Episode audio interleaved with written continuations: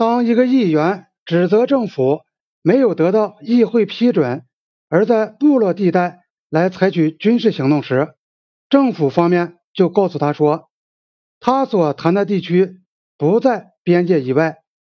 而当他拿出官方的英国地图证明他是在边界以外时，政府就反驳说，这些地图边界画的不精确。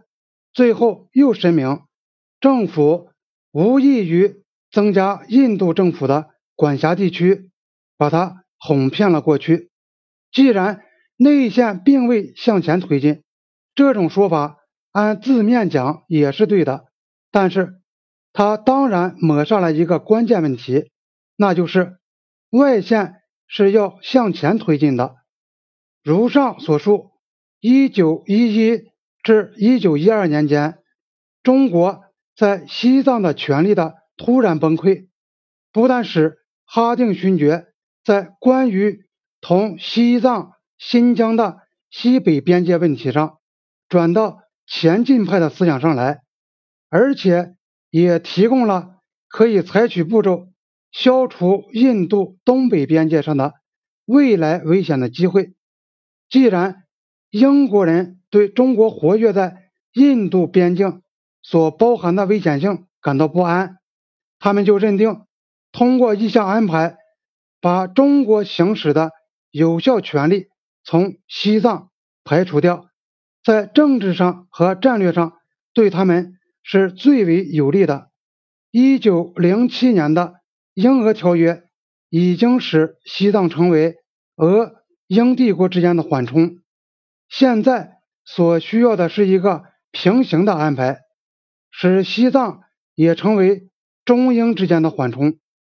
为了促成这个目标的实现，英国在一九一三年十月在西姆拉召开了会议。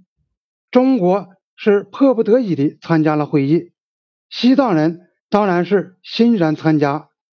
印度东北边界的确定，并不是会议要讨论的问题，至少当时伦敦方面是。这样想的，英国的目的是，西藏虽然名义上仍可保留在中国宗主权下的自治邦的地位，但在实际上应使它处于绝对依赖印度政府的地位，而且还应该成立一个有效机构，以便把中国和俄国都排挤出去。但是在这个时候，大国间。在中亚西亚的关系已经变得错综复杂，在阿富汗、蒙古和西藏以及他们周边地区，俄英之间的对抗的利益趋于平衡，造成一种微妙的小心翼翼的缓和的局面。一九零七年英俄条约就是那个平衡的枢纽。这一条约规定，英国。要同西藏打交道，必须通过中国。也规定，英国不得兼并西藏领土。任何直接同西藏政府打交道，以取得西藏领土的企图，都是双重违反英国同俄国缔结的条约。因此，要那么干，就得极其小心和秘密。英国人把西姆拉会议。说成是为了调停中国和西藏关系，当时双方正在打仗。政府在议会里解释说，英国愿意充当诚实的掮客。事实上，英国代表团自始至终同西藏人密切合作，差不多是相互勾结。伦敦政府后来承认，西姆拉谈判之所以失败，就是。也仅仅是因为印度政府企图替西藏取得的好处超过了中国政府所准备给予的让步。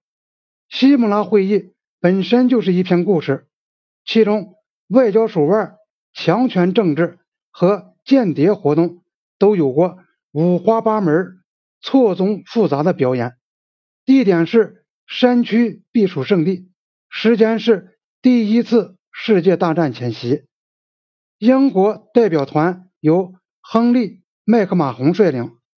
二十年前，他是个年轻的上尉，曾伴随杜兰去喀布尔，随后度过了两年艰苦岁月，标定了杜兰县。期间还经历过诸如被饿狼袭击等危险场面。麦克马洪此时已是亨利爵士和印度政府的外事秘书。他这个人个性刚强，就是寇松讲到的边疆派性格时心里一定想到的那种人。他们在担负重任的熔炉中和独挡一面的铁砧上锻炼成长。麦克马洪对于创造和标定边界这种事沾沾自喜，认为它不是一个科学，而是一种艺术，可以。得心应手地塑造出多种形态。在西姆拉会议上，英国公开采取的主要行动是，要使中国同意把西藏划分为两个区域，即内藏和外藏，像中俄两国不久前就蒙古问题所商定的那样，承认中国对整个西藏享有宗主权，但。中国在外藏将不再享有任何行政权利，那样就可以把它从印度的边境挡回去。中国人不愿意接受英国的提议，但也未立即加以拒绝。国家的软弱使中国不得不到会议桌上来。中国的软弱加上英国的，也包括麦克马洪本人的。外交方面的高压手段，又把中国拖在那里。中国驻加尔各答的代表兼谍报人员陆星奇说的很明白：目前我们的国家衰弱，对外关系复杂而且困难，财政也是捉襟见肘。然而，西藏对川滇两省具有头等重要意义。我们在这次会议中必须做出最大的努力。中国出席西姆拉会议的代表是陈一范，他是一个文雅、有经验的外交家，曾在伦敦使馆担任多年。但是从中国的观点来看，陆星奇是个关键的人物。他自称是中国驻加尔各答的领事兼驻拉萨的长官，英国人对他的这两个身份都不承认。陆星奇的。情报网是极好的，他有清晰的政治头脑。他向北京提出的意见是始终一贯的，寸步不让。作为一个谍报人员，他的缺点是，所有他送回中国的情报和从西姆拉送给他的消息，统统给英国人掌握了。因此，在西姆拉会议大部分时间里，英国人不仅知道。对方手里有什么牌，而且还弄清了英国人手里的牌究竟哪几张是对方所知道的。